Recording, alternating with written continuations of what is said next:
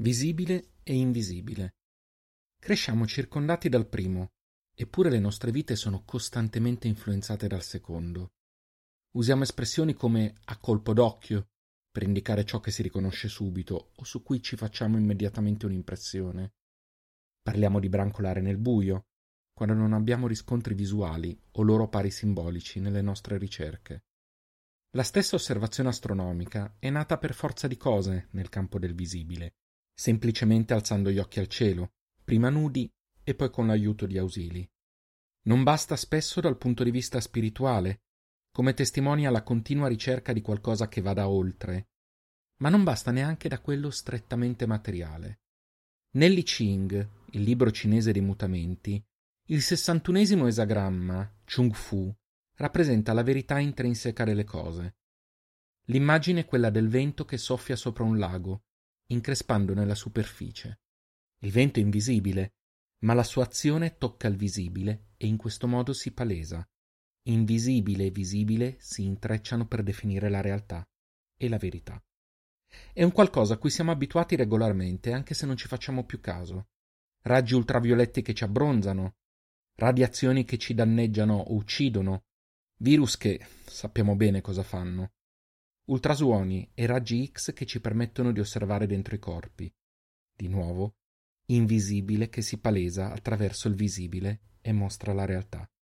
E di invisibile si può anche morire, persino nell'antichità.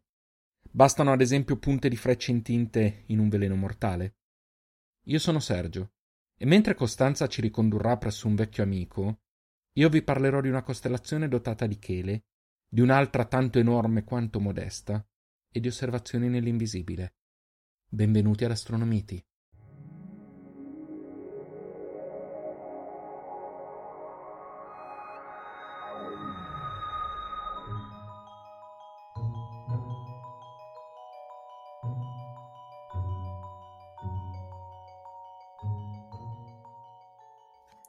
Oggi torniamo a parlare di Ercole o di Eracle, a seconda. Ercole, per Eracle non mi piace come nome. E a me non piace Ercole. Lo so, ok, va bene. E torniamo a parlare di Ercole, come, come piace a Sergio. Grazie. Perché ehm, parliamo del cancro. Mm. E il cancro è il granchio, in realtà. Sì. E che granchio è questo granchio? È un granchio che viveva in una palude, la palude di mm. Lerna, mm. dove Ercole si trovava nella fattispecie perché doveva, per le famose 12 fatiche, uccidere l'idra di Lerna. Tu che sei eh, appassionato di fumetti, yes sai benissimo qual è la caratteristica principale dell'idra. Tagli la testa, ne ricrescono. A seconda dei testi ho visto due o tre, una cosa del genere. A seconda dei testi non si capisce neanche quante teste doveva avere quest'idra originariamente. Eh, eh infatti, sì. Comunque Però è una sorta. Un sì, ne, gli, ne tagli, tagli, una testa e ne ricrescono. Heil più Hydra. di una. Heil Hydra. No, no, allora eh, eh, premettiamo, noi non siamo dell'Idra, noi siamo dalla parte di Capitan America. Comunque, eh, l'Idra è questo mostro dalle fattezze di drago serpente, dicevamo già eh, l'altra volta quando parlavamo di Medea che il drago e il serpente sono sempre un pochino confusi nel, nella lingua greca perché fondamentalmente la parola è sempre la stessa che definisce le due, le due categorie, diciamo un drago con alcune teste, con la caratteristica che dicevamo prima, quindi del fatto che tagliandone una ne ricrescono due, tre, cinquanta. N. N. Le N teste dell'idra. Esatto. E um, l'uccisione dell'idra di Lerna è una fatica che viene data a Ercole proprio con l'intento di non farlo riuscire. E, um, però lui ci prova lo stesso e mentre ci sta provando a uccidere l'idra, ancora non ha capito come sconfiggerla completamente e adesso vediamo come riuscire a farlo. Esce mandato da Era, che è la nemica numero uno di Ercole. Una a caso, eh? bastava sì. dirlo, cioè nel senso. Sì, ma ehm, Era è la ragione principale di tutte le brutte cose che capitano ad Ercole, tutte. E compreso il motivo per cui sarà poi costretto a fare queste 12 fatiche. Quindi nel momento in cui lui fa le 12 fatiche, Era prova in tutti i modi di, mh, mm, a mettergli i bastoni fra le ruote. In questo caso ci prova mandando il granchio a pizzicargli le caviglie. Ora, però posso dire che è un po' ridicola cosa, questa È una cosa estremamente poi... ridicola perché questo è grande, grosso, invincibile e, e semidivino e tu gli mandi il granchio a, a pizzicarlo. Cioè, tu, tu, tu, lo vedi il granchio, lo vedi il granchio incacchiato che arriva lì. Esatto, ma infatti ehm, poi il granchio fa subito una fine terribile. Strano! Eh, perché eh, Ercole lo schiaccia. Non, non avrei detto. che d'altronde cos'altro poteva succedere? Così. E questo è tutto quello che sappiamo della uh, mitologia del granchio. Mm, episodio breve quest'anno. Sì, quindi adesso, volta. vabbè, mm, ce-, ce la siamo raccontata, andiamo. sì, infatti. Allora ho pensato che però appunto non volevo fare un episodio di 5 minuti. Mm.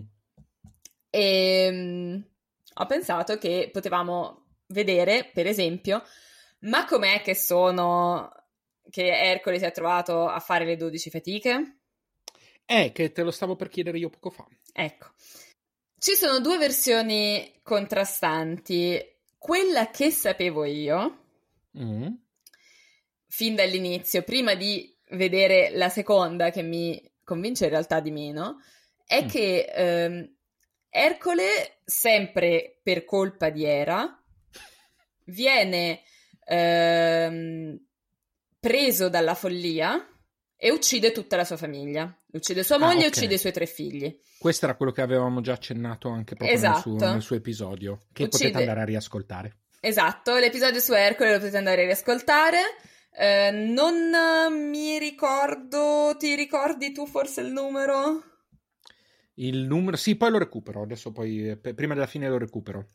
Quindi lui, sposato con eh, Megara, che era la figlia del re di Tebe, la figlia di Creonte, re di Tebe. Questo potrebbe significare che Megara è eh, la cugina sì. di Antigone. Okay. Che sono Antigone e Ismene e Eteocle Polinice, sono i figli di, che Edipo ha con sua madre Giocasta. Creonte okay. è il fratello di Giocasta, o meglio, non si sa se questo Creonte di Tebe fosse il fratello, lo stesso Creonte di Tebe, fratello di Giocasta, che rimane praticamente l'ultima persona viva della famiglia, dopo mm. tutta la tragedia che si porta presso Edipo, perché um, le colpe dei padri ricadono sui figli in maniera molto tragica.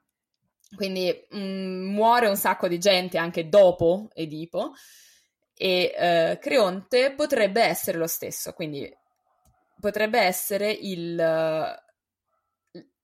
potrebbero essere della famiglia di Edipo. Ok. Non è, relativo, non è così importante in realtà se Megara sia figlia di quel Creonte o di un altro omonimo. Mm, sappiamo anche che i re di un posto, anche in tempi non sospetti, spesso portano lo stesso nome.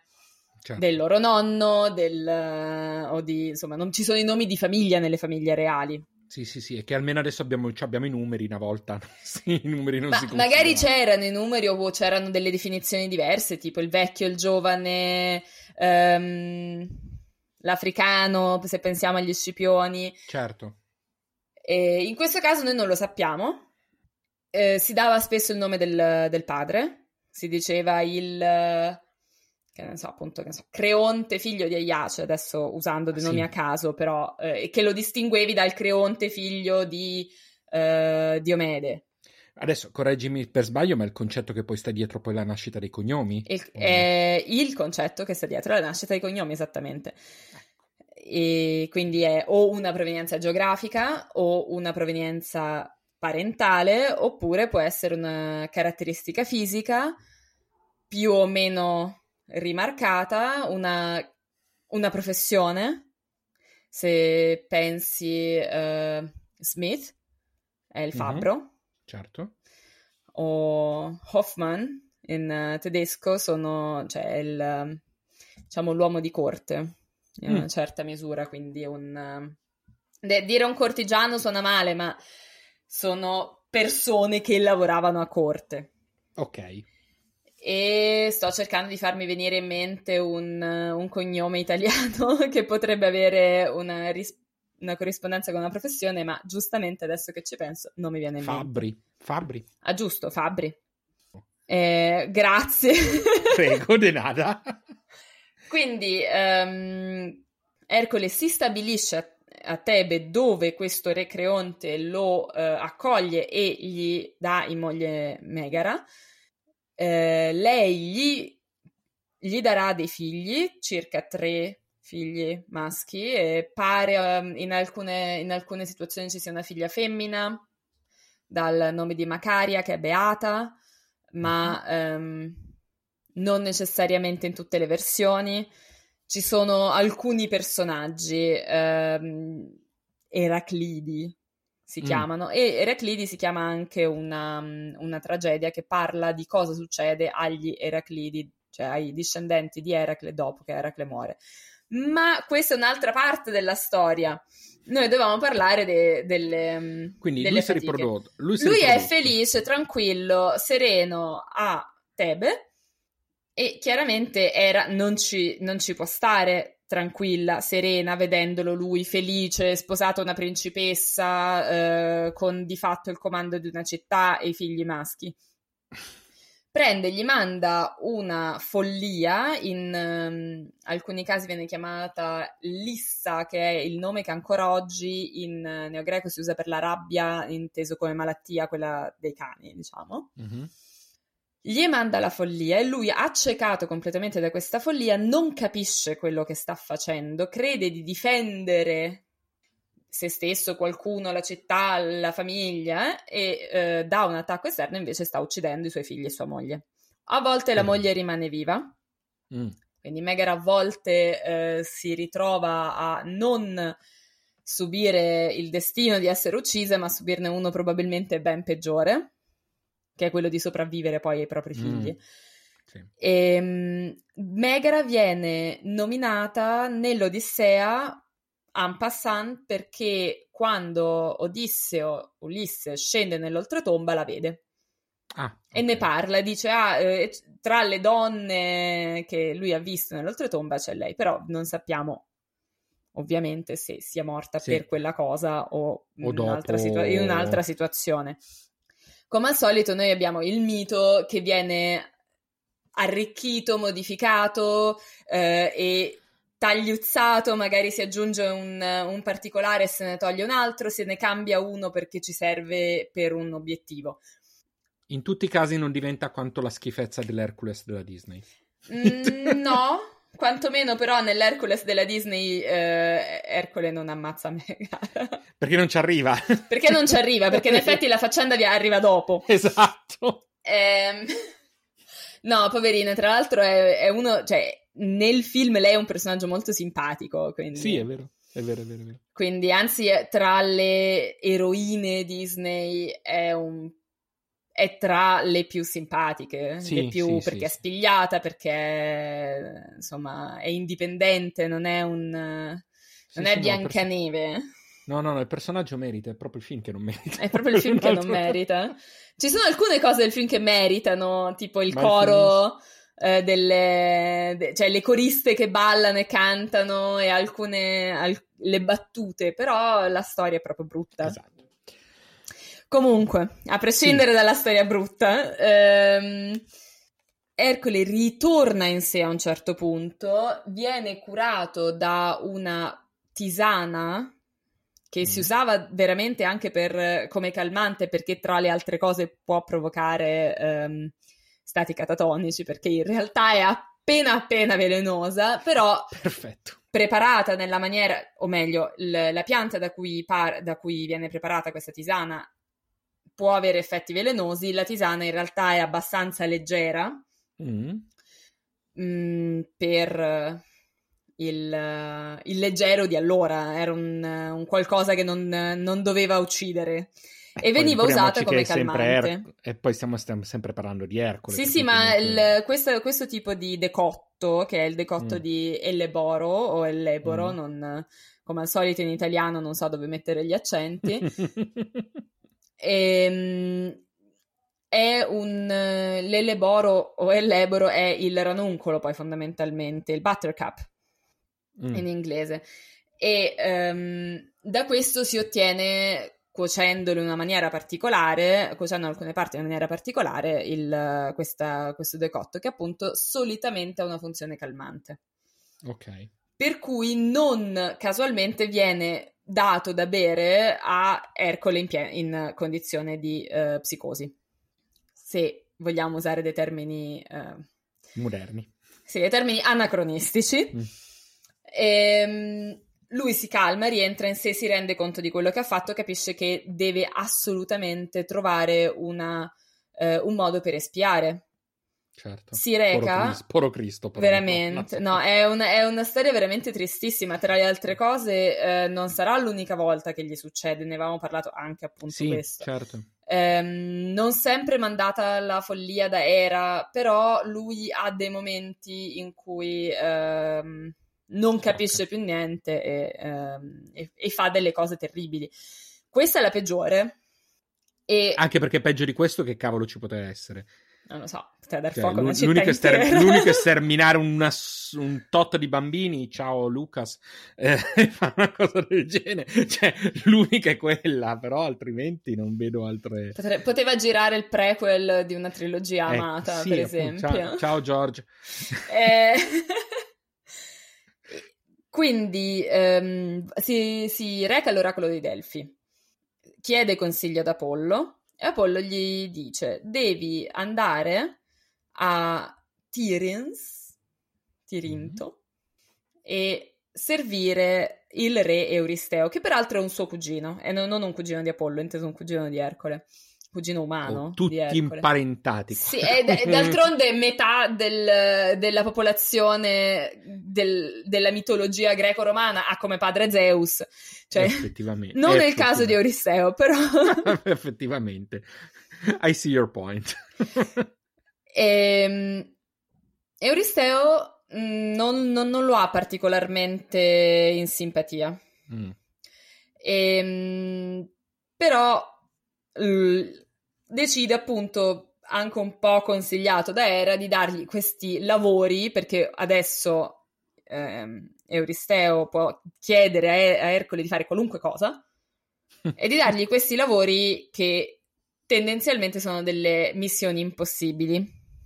E, e- e all'inizio gliene dà 10 e poi ce ne sono ehm, due Mm. che eh, lui non conta e quindi gliene fa, da- gliene fa fare altri due. Non li conta per un motivo. Uno è la pulizia delle stalle di Augias, eh, o Augia.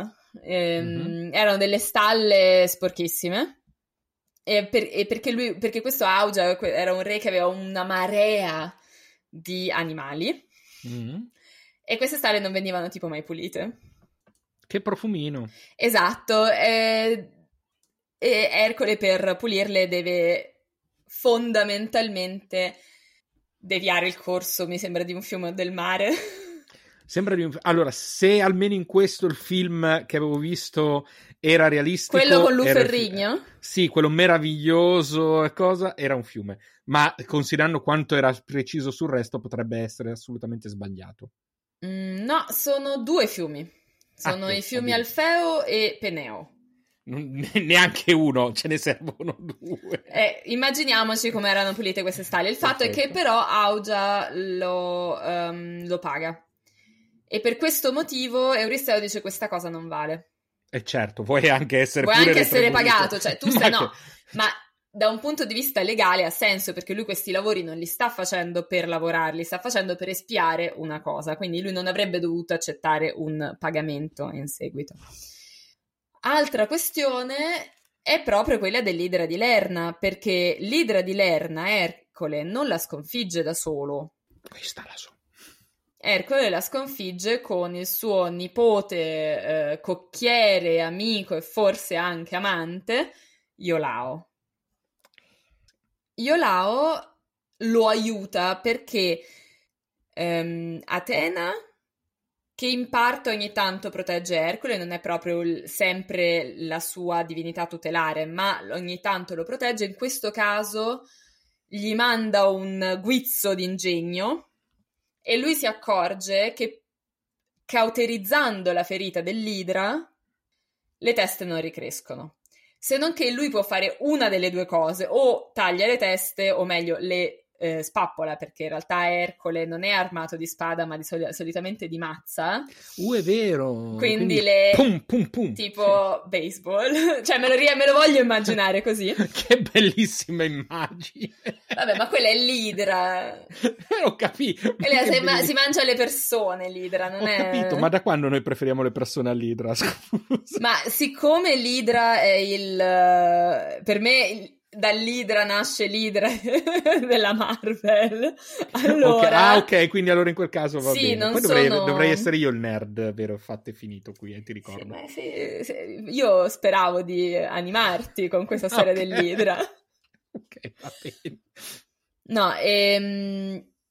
quindi cosa succede? Che è Iolao che cauterizza le ferite. Ok.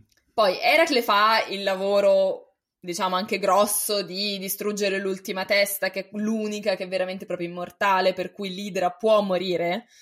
Eh, lui la stacca e la schiaccia sotto un masso, presumibilmente non uccidendola perché è una testa immortale, ma impedendo che l'Idra si possa riformare il che ha un sacco di potenziali simbologie oggi sul fatto che bisogna arrivare al centro della testa della cosa che non vuoi, rif- non vuoi far riformare, che infetta il, il nostro ambiente. In, perché l'idra in sé per sé è anche proprio infestante, cioè vive in una mm. palude. Certo. E in quanto tale la palude non è il posto più salubre del mondo. No, e poi col fatto che appunto si moltiplica n volte è il concetto stesso di infestazione. Esatto, è... esatto, per cui ehm, bisogna arrivare appunto alla radice, quindi questa testa immortale, ehm, schiacciarla e fare in modo che non si riformi più. Quindi il grosso lo ha fatto lui, però il fatto di essere stato aiutato da Iolao non gli fa valere la fatica. Perché Euristeo okay. anche lui è un po' infame. Un pochino, eh, proprio. Questo è proprio sadismo. E quindi lui dovrà fare un altro paio di cose. Mm, ok. Adesso non, eh, no, non le andrò a elencare tutte, anche perché alcune delle fatiche ehm, riguarderanno altre costellazioni. Quindi... Beh, una, una, tra una settimana, proprio. Una ve la racconto fra una settimana, infatti, quindi senza paura. Comunque, scusa ti interrompo, sono andato a controllare, è il settimo episodio. Quindi, se, se volete voi... sapere il primo retroscena su Ercole, abbiamo il nostro settimo episodio in cui possiamo, o meglio potete, ascoltarci mentre chiacchieriamo di nuovo, come, come però su Ercole. Gio- come eravamo, come eravamo giovani. e, ehm, questo è quanto per quanto riguarda i, le fatiche. Okay. Uno le può anche, poi uno le, le può anche interpretare appunto come possiamo vedere la, um, l'idra può essere interpretata in maniera simbolica, uno può interpretarla in maniera naturalistica, quindi cercandola di associare ad animali non fantastici, come mm. fa Pausania, che è un autore del secondo secolo d.C. circa, che scrive in greco e dice fondamentalmente era un grosso serpente acquatico. Mm. Eh, quindi niente mille teste che si, si riformano, e solo un grosso serpente che mm, probabilmente creava problemi all'ecosistema della palude di Lerna. Però una cosa che, di cui mi interessava parlare è quello che succede. Mm. Perché tutto questo nasce dalla follia di, di Ercole. La follia di Ercole viene spiegata senza che venga spiegata, si dice semplicemente che eh, è Era che lo, che lo fa impazzire. E questa è una spiegazione molto comune per un lungo tempo per le malattie mentali e soprattutto per quelle che appunto oggi noi riconosceremo come delle, degli episodi psicotici. Ok. Ehm, perché la malattia mentale, quando la riconosciamo, quando viene chiamata anche follia in, um, in maniera esplicita, è il più delle volte associata con atti di violenza sconsiderati, immotivati e um, il fatto anche molto di scapparsene in giro. Mm. Correre in giro, non, non, ascoltare e appunto aggredire e fondamentalmente anche uccidere persone um, che non c'entrano niente, le, contro le quali non hai nulla o che magari, insomma, sono anche persone che ami. Quindi certo. um, alcuni esempi ci sono della follia intesa in questi termini. Um, Ercole è uno di questi, più di una volta, e un altro è un altro eroe molto tragico che è Aiace, di cui parlavamo anche l'altra volta.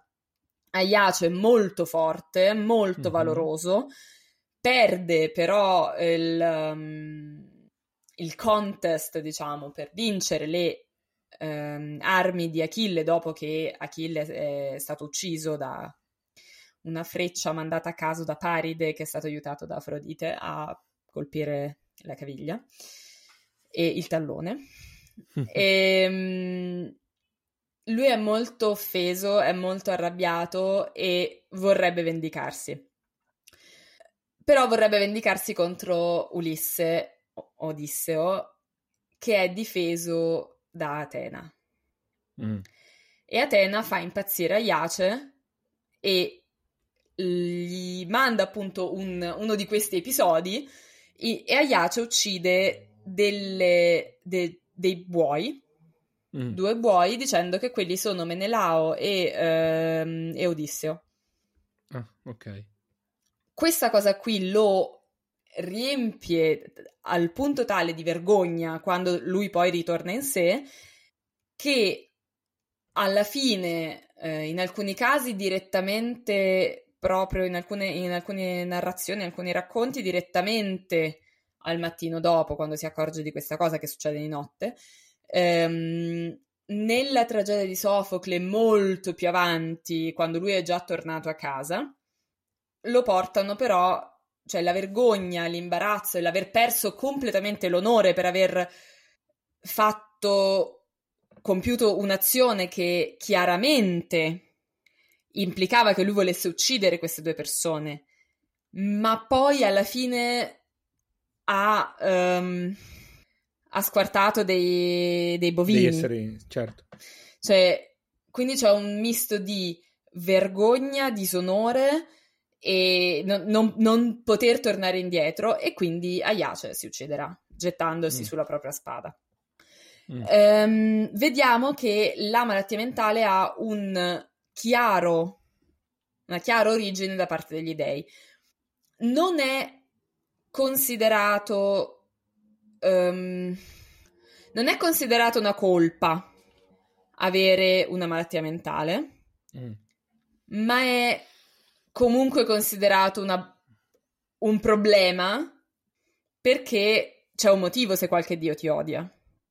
Mm, sì, al, al, al solito è. Vabbè, nel caso di Era, oddio, esisti.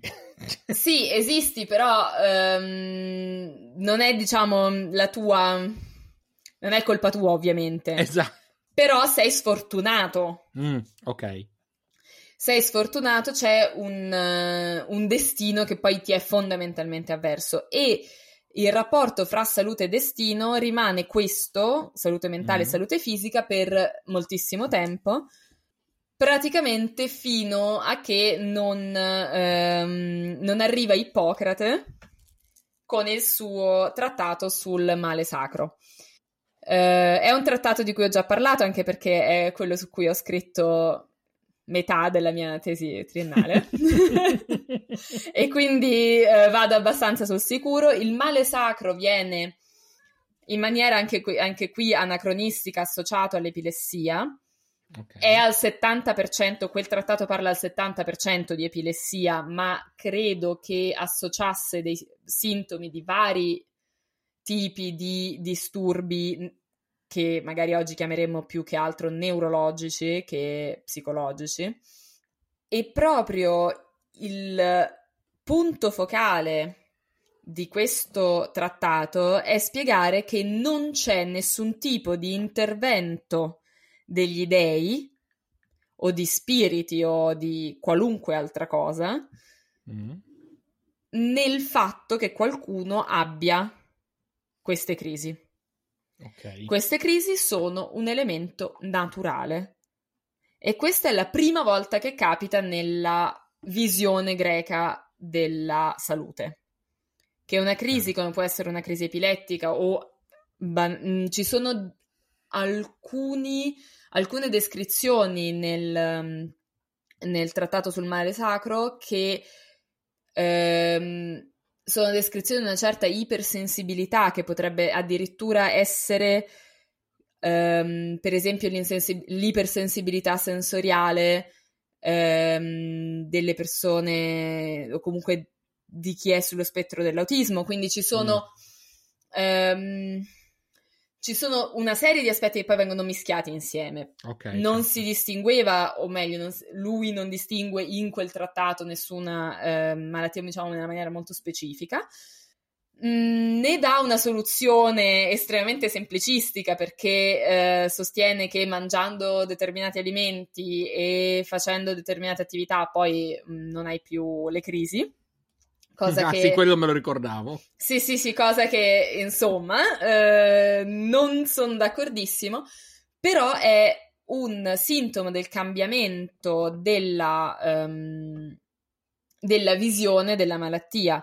Um, ripeto, sia mentale in questo caso, neurologica, sia quella della salute fisica, perché se ai tempi di Omero, che ci racconta per esempio la storia di Aiace in parte, um, o meglio, non lui, ma nel ciclo troiano ci viene raccontata la storia di Aiace, quindi nel periodo comunque omerico, um, la malattia viene mandata da un fattore esterno e questo succede anche proprio con la pestilenza nel nell'accampamento dei Greci a Troia, mm-hmm. che è, il, um, è Apollo che manda le frecce, o Artemide può essere in altre situazioni. C'è un intervento esterno, c'è un intervento esterno e la salute non dipende da quello che fai. Ok. Partendo dalla scuola di Kos, um, c'è questo shift, c'è, shift, c'è questo cambiamento nel modo di pensare, per cui la salute è anche una cosa che tu devi mantenere, di cui tu ti devi occupare e di cui eh, non... Um, di, di, cui gli dei non sono poi così responsabili. Assunzione di responsabilità. Sì, che però poi se la vediamo um, un paio di secoli dopo, tipo adesso, mm. po- ha portato a un altro problema per cui le persone che per esempio hanno eh, delle, delle, dei mali cronici, eh, vengono spesso, eh, sono spesso oggetto di consigli non richiesti da parte di persone che credono che essere malati sia una scelta. Giusto, vero. Quindi bisogna, secondo me, eh, trovare un buon equilibrio tra eh, c'è bisogno di giustamente avere uno stile di vita sano, attivo, con un'alimentazione corretta, tutto quello che vogliamo, ma allo stesso tempo, se poi gli dei ti sono avversi, ti sono avversi. sì, magari non sono più gli dei, ma è comunque una situazione. Tu non lo sai se non sono più gli dei. Magari ho detto. ok, va bene, va bene, va bene. Quindi, niente, è interessante vedere come si evolve appunto il concetto di malattia. E ehm, da qui Mm, vol- vorrei sapere se tu hai qualcosa di più da raccontare sul cancro. Allora, mi piacerebbe dirti. Allora, sì, ci sono sempre cose da raccontare, ma dal punto di vista strettamente della costellazione del cancro e tiriamoci dentro anche l'Idra, visto che sono anche vicini di cielo, eh, oltre che vicini di, vicini di leggenda, di mito. Eh, non abbiamo poi così tanti oggetti, per cui faremo anche qualche approfondimento a parte, ma partiamo con le basi solite, classiche, che ormai abbiamo sempre con le costellazioni. Cancro, quindi quarta um, costellazione sul, sul, percorso dell'eclittica, eh, viene attraversata dal Sole dal, intorno al 20 di luglio, sempre per il famoso discorso della precessione degli, degli equinozi. equinozi. Ma c'è una curiosità, una prima curiosità carina. Eh, noi sappiamo che il 21 giugno abbiamo il solstizio d'estate, giusto? Sì. Benissimo, durante il solstizio d'estate il sole è al suo picco a sì. mezzogiorno, mezzogiorno ora solare, ovviamente, sì. cioè il punto più alto che assumerà mai il sole in cielo. Se andiamo a 23,5 gradi di latitudine nord sulla Terra, il solstizio mh, di d'estivo, il, il solstizio d'estate, porta il Sole esattamente sullo zenith, quindi esattamente sulla nostra testa.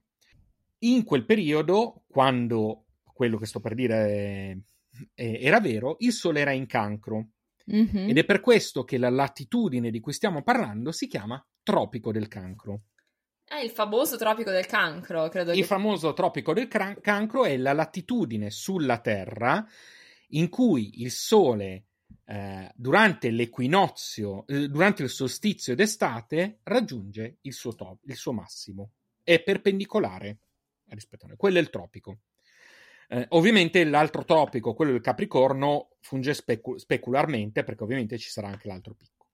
Questo è il significato del tropico del cancro. Ovviamente adesso dovrebbe chiamarsi in realtà tropico del toro, perché il solstizio... Sì, ma non questo... suona più tanto bene tropico del toro. esatto, perché il solstizio avviene in toro adesso, ma questo è il motivo per cui si chiama in quel modo. Ora, quando si può osservare il cancro? Eh, abbiamo già visto dalle altre volte, ci stiamo spostando un po' avanti eh, nel tempo. Man mano che andiamo avanti con le costellazioni eh, dello zodiaco, ci ritroviamo più avanti mh, nei mesi eh, invernali. Il cancro è visibile soprattutto da dicembre a maggio, a grandi linee. Non è una, una, costellazione particolarmente luminosa, eh, soltanto due stelle superano la quarta magnitudine, ma all'interno ha qualche oggetto interessante. Accanto a lui, prima di andare a vedere le stelle, c'è la costellazione dell'Idra, proprio subito sotto il cancro. Uh, la costellazione dell'Idra è dal punto di vista dell'estensione la più grande costellazione che c'è in cielo. Uh, è molto parallela alla Via Lattea, a circa 20 gradi di distanza, e sostanzialmente la testa dell'idra parte subito sotto il cancro e poi si estende eh, guardando il vostro astrolabio, guardando una, una, un, un, applicativo, si estende lateralmente. Eh, praticamente la testa dell'idra, del, dell'idra è quasi dietro il cane minore, giusto per avere, per avere qualche, qualche indicazione. Ah, questa è la testa?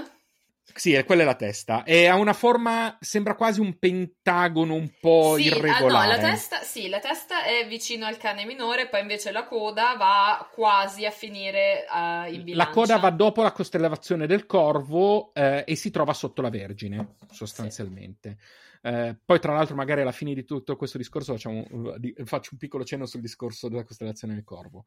Eh, allora, dicevo, non è molto... Um, particolarmente luminosa, anzi si fa molto fatica a vedere la costellazione dell'Idra.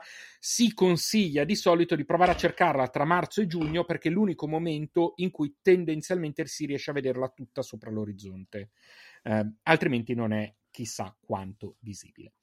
Torniamo alle stelle, torniamo alle stelle del cancro come prima cosa. Abbiamo mh, poche stelle interessanti, la più mh, quella che ha un nome è la alfa che si chiama Acubens, cioè la chela, ed è appunto nella chela sinistra del cancro. Uh, è una stella bianca a, 4, a, poco più di 4 anni luce, di, a 4, uh, di 4, poco più di 4 di magnitudine, eh, 164 anni luce, niente, niente, di che. Così come abbiamo Beta Cancri, che in realtà è um, una delle zampe posteriori, mi verrebbe da dire, eh, che è una gigante arancione a 3,5, di 3,5 di magnitudine ed è la più luminosa della costellazione.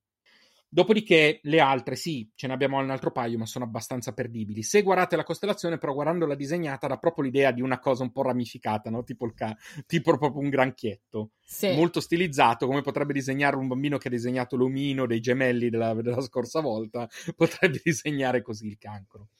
Interessante, ma non visibile, è la stella 55 Cancri, eh, perché è la stella cu- che ha uno dei sistemi planetari più estesi conosciuti, dopo il sistema solare, dopo Gliese 581 e dopo un altro ancora. Quindi abbiamo addirittura cinque pianeti gassosi ah. eh, che sono stati scoperti fino al 2007. Tra l'altro, uno di questi si trova nella, cos- nella zo- quella che noi riteniamo la zona abitabile.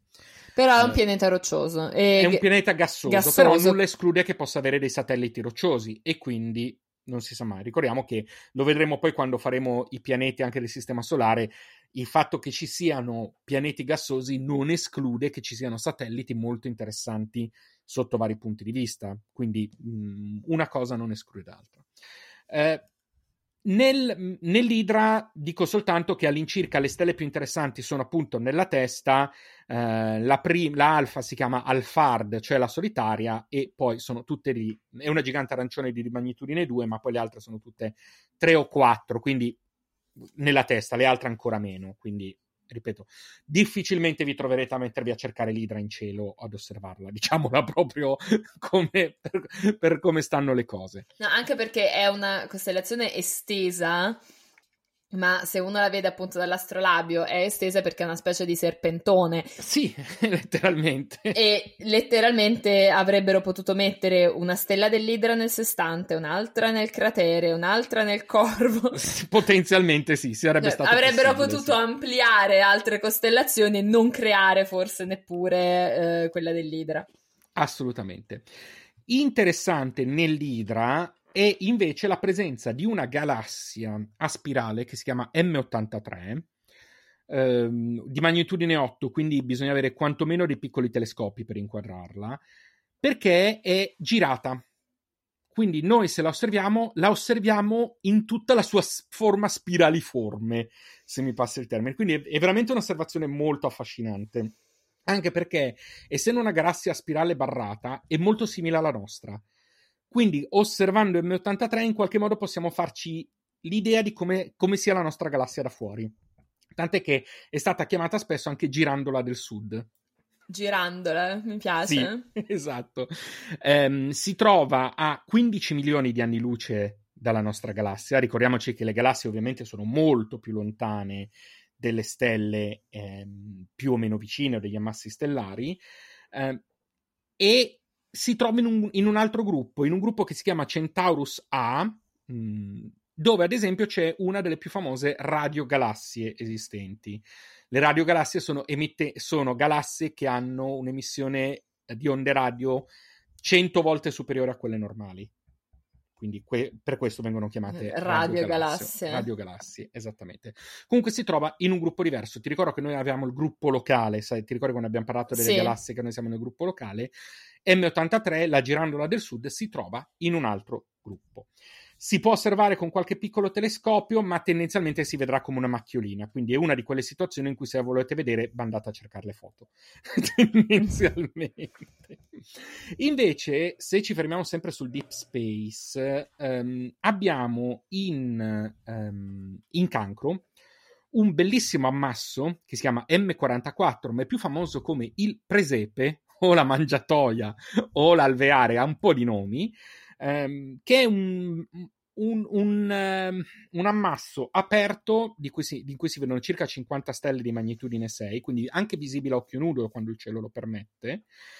Con la particolarità, ad esempio, che ci sono due piccole stelle che si chiamano l'asinello del sud e l'asinello del nord, che sono ai due estremi che, sem- che vengono pensate come se si stessero, ma- stessero mangiando nella mangiatoia. Sì, praticamente. E la, la, mi sembra che sia Asellus australis e Ause- Asellus eh, borea. Sì, Asellus australis, cioè, o meglio, eh. se devono essere sì, quelle, sì. sì. Sì, sì, sì. Eh, stiamo parlando di un ammasso che si trova a circa 577 anni luce ed è uno degli ammassi antichi più vicini conosciuto, per cui ci to- torna molto utile eh, per andare a fare eh, approfondimenti, mh, mm, approfondimenti vari. Eh, scu- all'interno. Questo vale a maggior ragione per l'altro ammasso che si chiama M67, eh, che a sua volta molto più piccolo, molto più difficile da raggiungere, ma che a sua volta eh, è importante perché contiene addirittura 25 sorgenti di raggi X. Uh, e qui adesso andiamo un attimino ad approfondire. Tornando un attimino all'ammasso precedente, quindi al presepe, di nuovo siamo sull'eclittica, di nuovo siamo molto vicini, quindi di nuovo si prevedono Occultamenti. Bravissima, o occultazioni o quello che, che è a seconda. Io mi rifiuto, anche se, anche se, dovesse essere un termine tecnico, io rifiuto di, di chiamarle occultazioni. Ass- assolutamente. Uh, in questo caso sono abbastanza frequenti perché rispetto a Polluce, lo vedi anche sull'astrolabio, è ben più bassa sull'eclittica.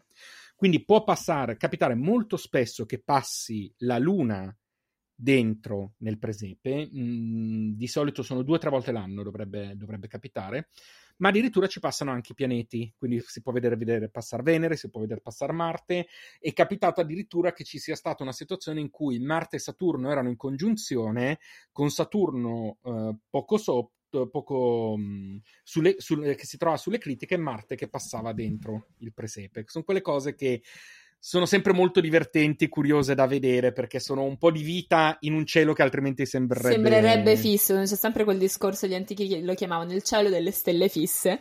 Esatto. Ma non è che non sapessero che si muovevano, cioè lo vedevano anche loro che si muovevano, però eh, se, siccome comunque l'impressione che siano fisse era il cielo delle stelle fisse.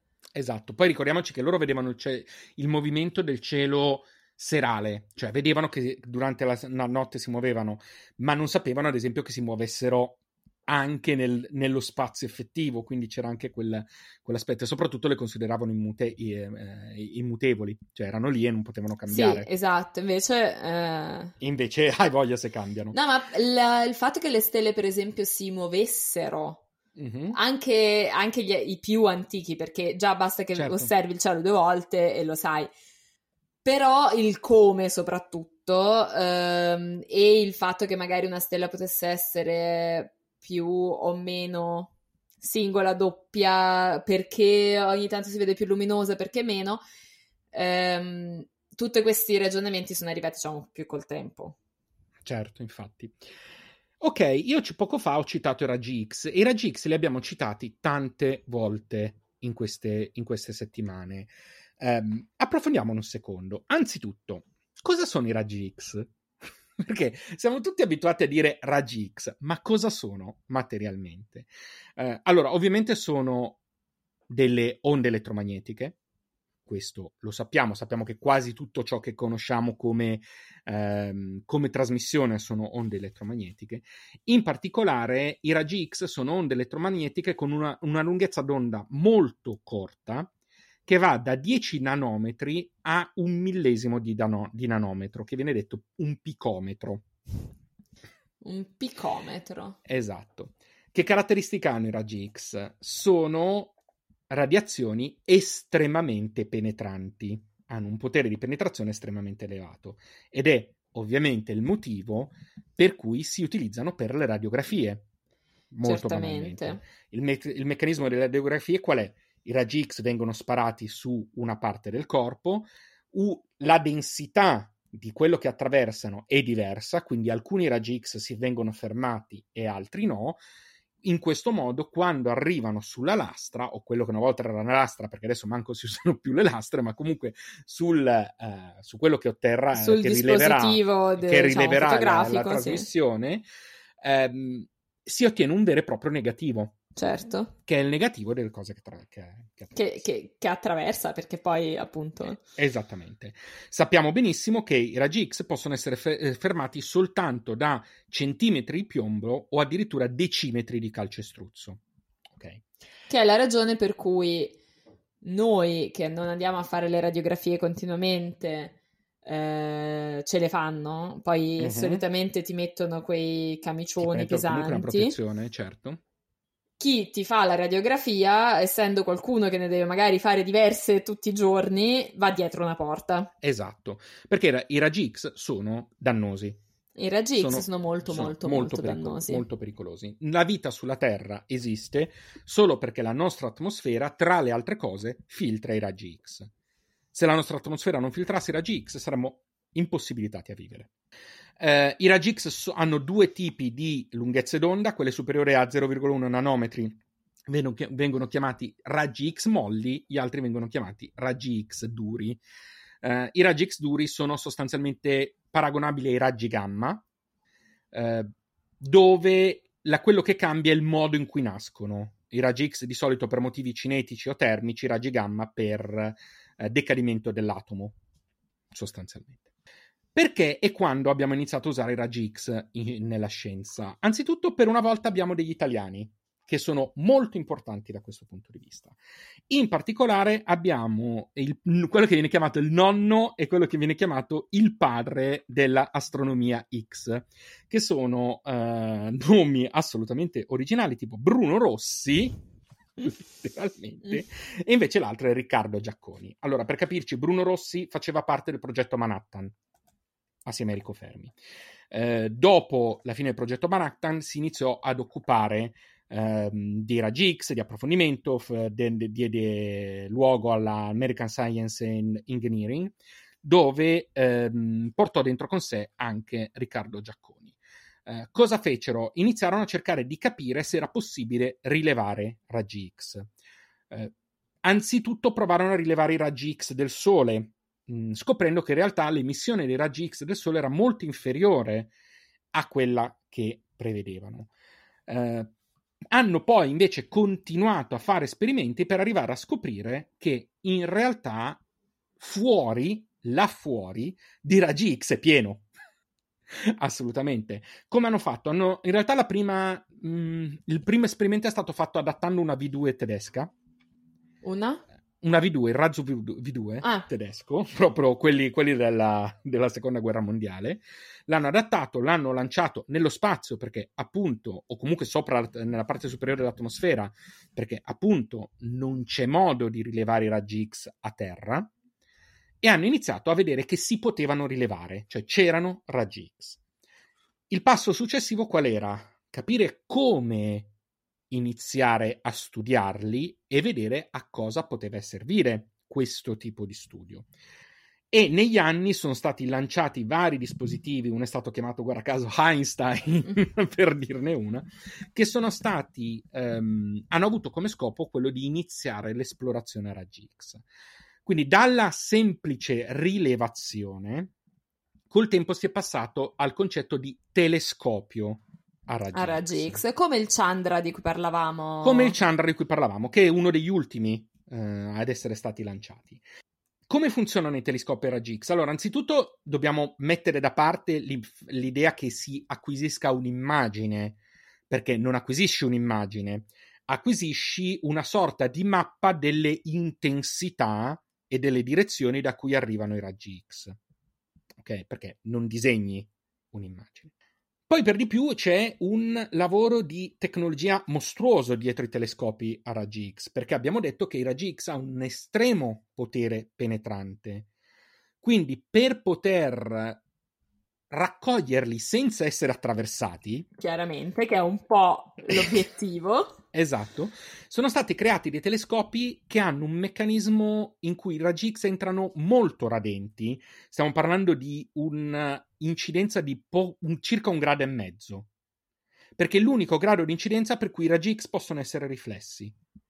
Quindi ha questo angolo molto sottile, si può molto dire. Molto sottile, con vari specchi che a loro volta continuano ad avere quell'angolo. Una, in molti telescopi a raggi X c'è una sorta di struttura eh, concentrica in cui si va a, um, a, rifle- a, riflettere il raggio fino al punto in cui arriva, raggiunge al contatore, a quello che si occupa di analizzarlo.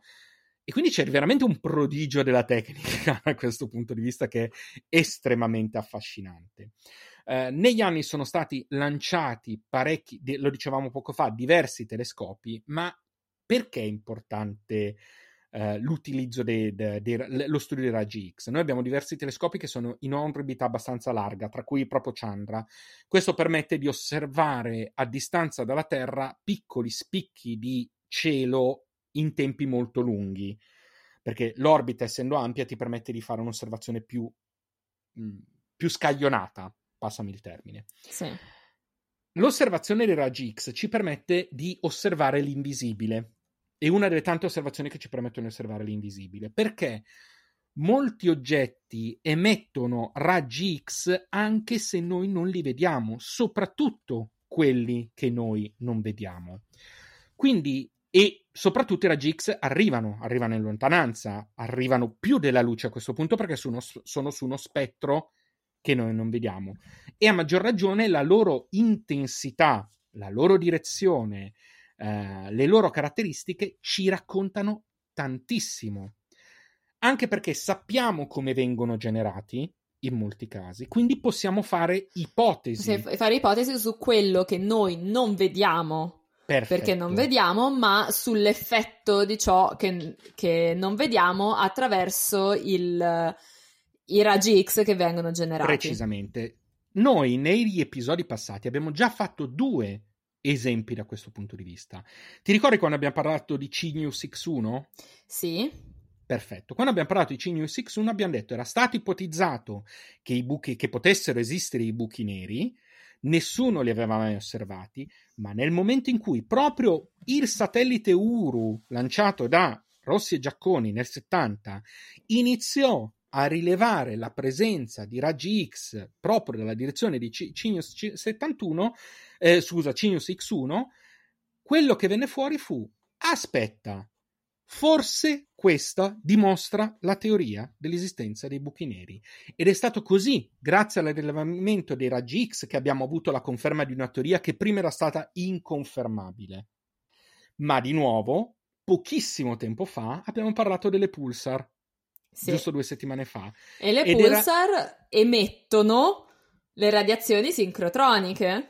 Perfettamente, proprio per la, proprio, c'è proprio un'emissione di raggi X. E fu Jocelyn Bell, come avevamo detto, a scoprire questa emissione molto regolare di raggi X. Perché si occupava di astronomia, eh, o meglio, del, delle applicazioni in astronomia delle, del, dei raggi, dei, le, dei, dei, dei raggi. Delle, lei stava cercando... dell'elettromagnetica. Esatto, lei stava cerca... studiando le quasar, in realtà poi eh, ne parleremo delle quasar sicuramente quando parleremo dei pesci, ma forse anche prima. Eppure ha scoperto una pulsar, grazie a questo discorso.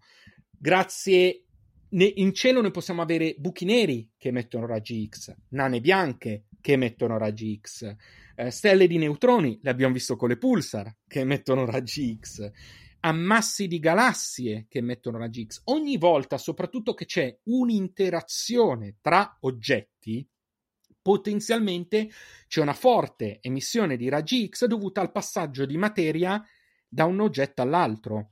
Quindi ogni qualvolta noi riceviamo raggi X da questo punto di vista, possiamo anche sapere se sta succedendo qualcosa. Oppure possiamo sapere che esistono dei gas di cui non avevamo idea della presenza. O ancora misuriamo la, eh, i raggi X che sono nativi, la radiazione, viene chiamata la radiazione di fondo, che esiste dalla nascita dell'universo, o meglio è un residuo della nascita dell'universo, ma proprio grazie alla radiazione di fondo possiamo pian piano studiare l'andamento dell'universo. Eh, abbiamo parlato di materia oscura, abbiamo parlato di energia oscura. I raggi X ci permettono di scoprire, di lavorare anche da questo punto di vista. Perché? Perché la materia oscura noi per definizione non la possiamo, possiamo vedere. Abbiamo già detto che, che stiamo ancora studiando, scoprendo se è valido. Perfetto. La presenza di raggi X potrebbero aiutarci perché vediamo materia che altrimenti non vedremmo.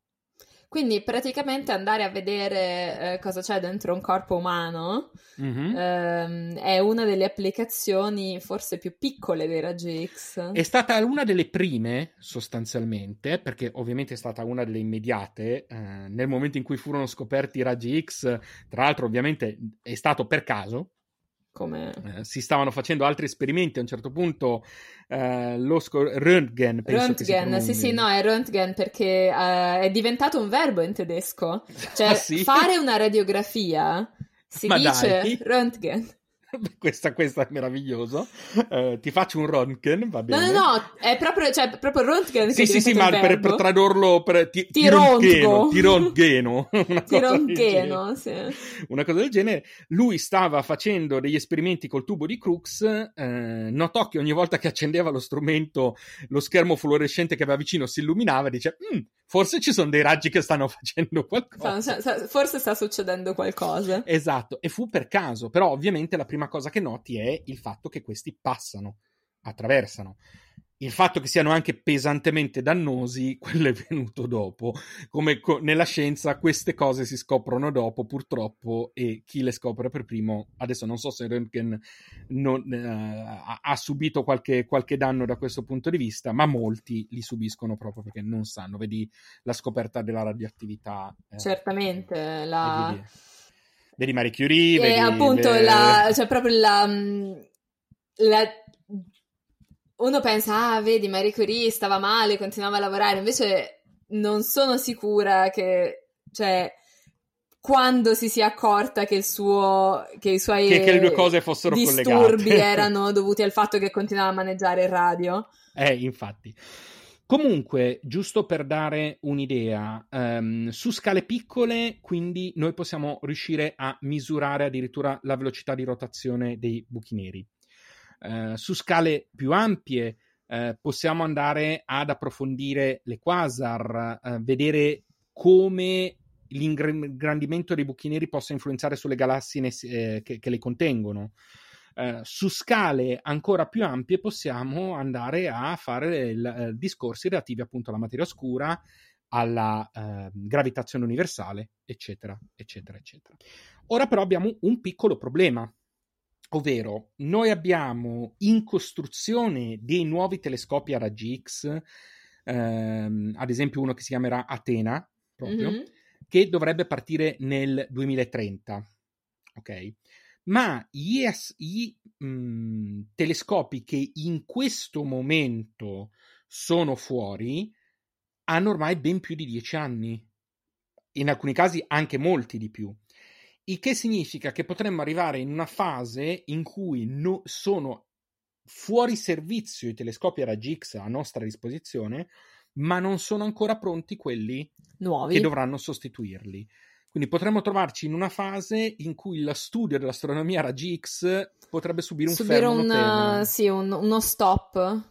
Esatto, quindi questa cosa speriamo che i telescopi eh, appunto esistenti riescano ancora un po' a tirare lungo fino al lancio perlomeno di Atena eh, e degli altri.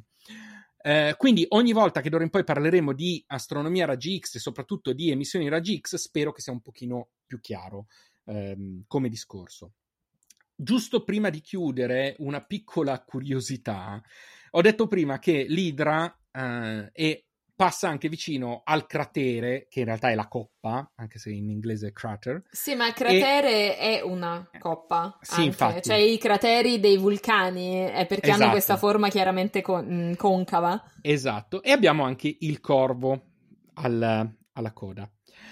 In realtà, se ci pensi, queste tre costellazioni sono legate perché sono legate da un'altra piccola leggenda, che è quella del corvo della coppa e dell'idra eh, di Apollo, che non so se... se eh, non dell'idra.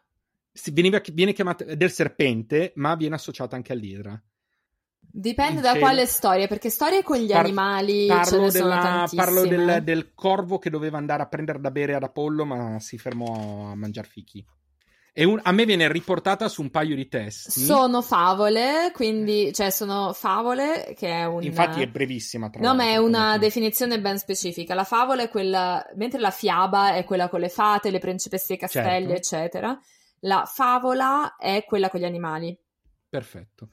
E... Probabilmente questa del cratere, del serpente del corvo è una favola eh, forse di Esopo, forse anche riportato magari da Fedro, quindi anche in latino. Mm, in questo momento, ovviamente, non no, me la no, ricordo. No. Ma adesso, adesso, l'associazione mi è venuta in mente soltanto perché mentre andavo a leggere le costellazioni ho visto che venivano citate. Dopodiché mi sono accorto, adesso guardando sull'astrolabio, perché non è che io mi ricordi bene la posizione né del corpo né della coppa, perché come si può immaginare non sono esattamente costellazioni interessanti.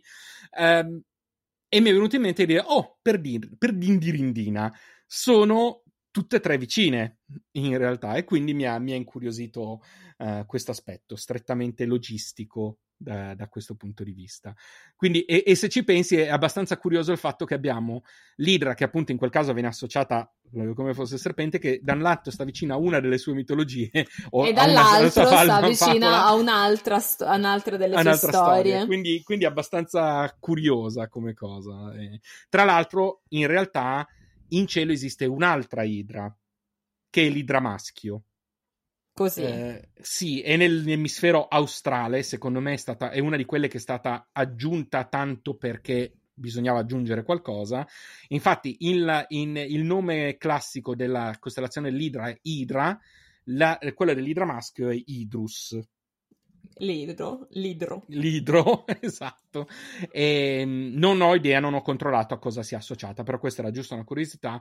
Ovviamente noi abbiamo parlato dell'idra femmina, che era l'unica che ci interessava. Sì, ma poi non... È... Non è importante, ovviamente, il genere no, no, dell'idra. No, ma, po- ma, poi tra l'altro, onestamente, beh, in questo caso è perché sono due costellazioni diverse. Cioè, è infatti, è solo per, per so, distinguerle. So, solo per quello. Ovviamente, in cielo l'idra viene rappresentata, esattamente come dicevi tu, da un serpente cioè non ci sono teste multiple, perciò anche proprio il disegno è quello di un serpentone. Il disegno è proprio un lungo serpente con una testa trapezoidale. Sì, sì, sì, sì, proprio non c'è, non c'è neanche il dubbio che sia quella che vede la mitologia, anzi forse se ci pensi rispetto ai disegni che vengono fatti, quello dell'Idra è quello che più si discosta dalla poi narrazione nella, eh, nella, che ci siamo appena fatti. Con, sì, sì, quello sicuramente. Eh, d'altronde è un Mm, forse vedere una costellazione, o meglio, cercare di disegnare tra le stelle che uno vede una costellazione con sette teste. Vabbè, scusa, abbiamo detto che praticamente si sono inventati qualunque cosa. Eh, ho capito, ma qua ci, vu- ci, vuole anche dell'impegno. sì, effettivamente sì. Però mh, non è l'unico rettile, eh? perché abbiamo anche il, proprio la costellazione del drago.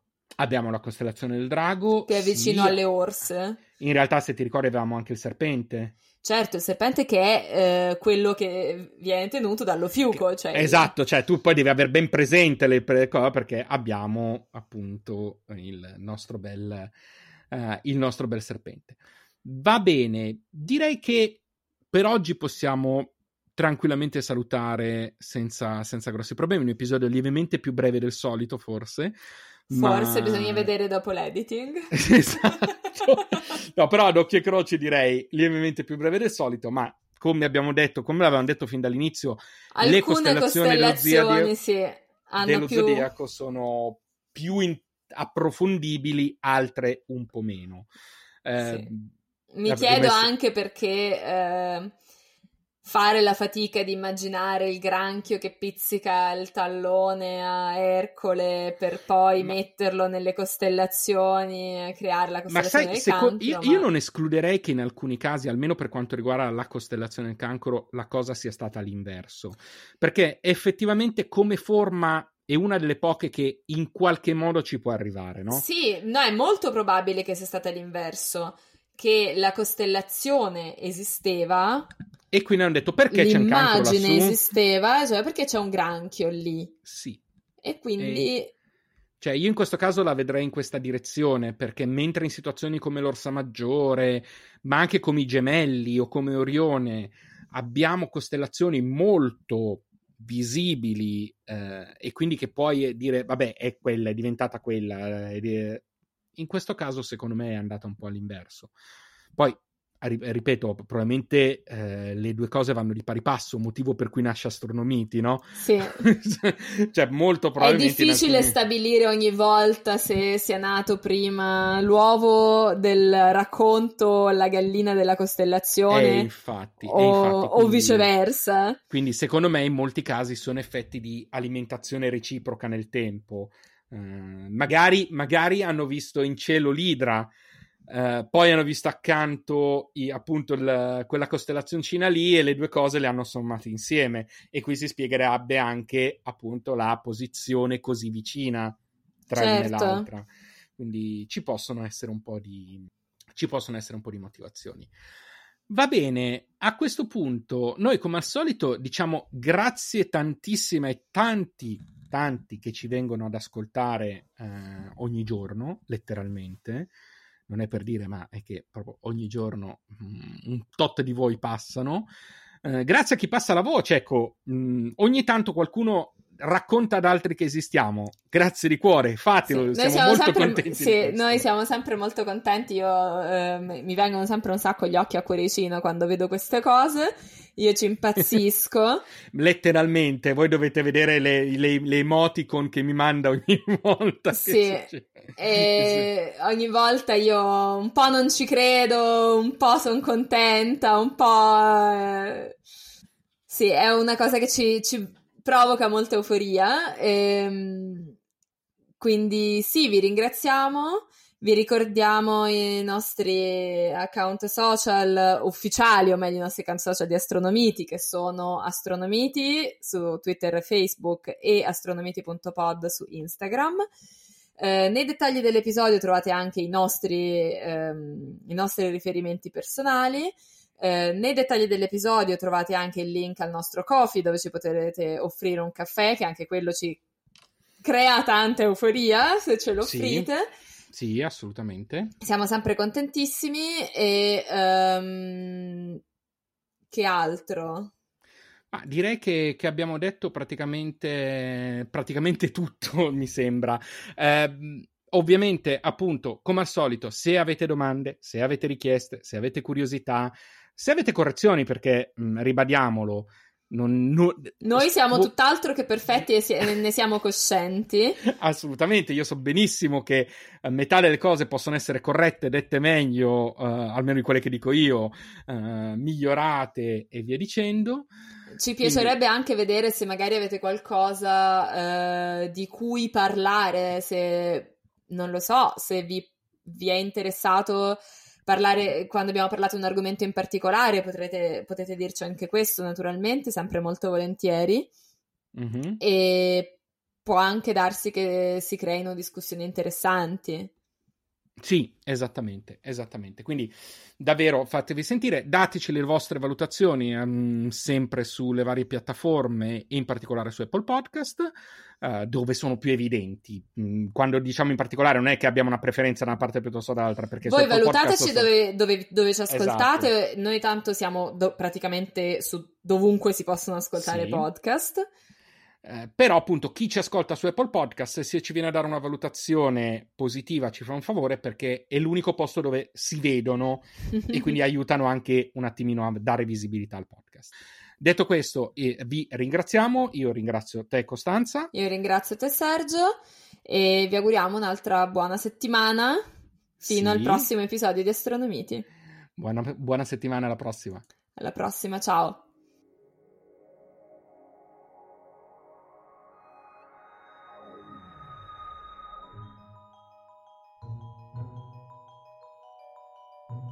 Astronomiti è un podcast di Costanza Torrebruno e Sergio Ferragina, con musiche di Gabriele Ilardi. Siamo sulle principali piattaforme di podcast, passate a trovarci e lasciateci una valutazione. Nel prossimo episodio, Il Leone,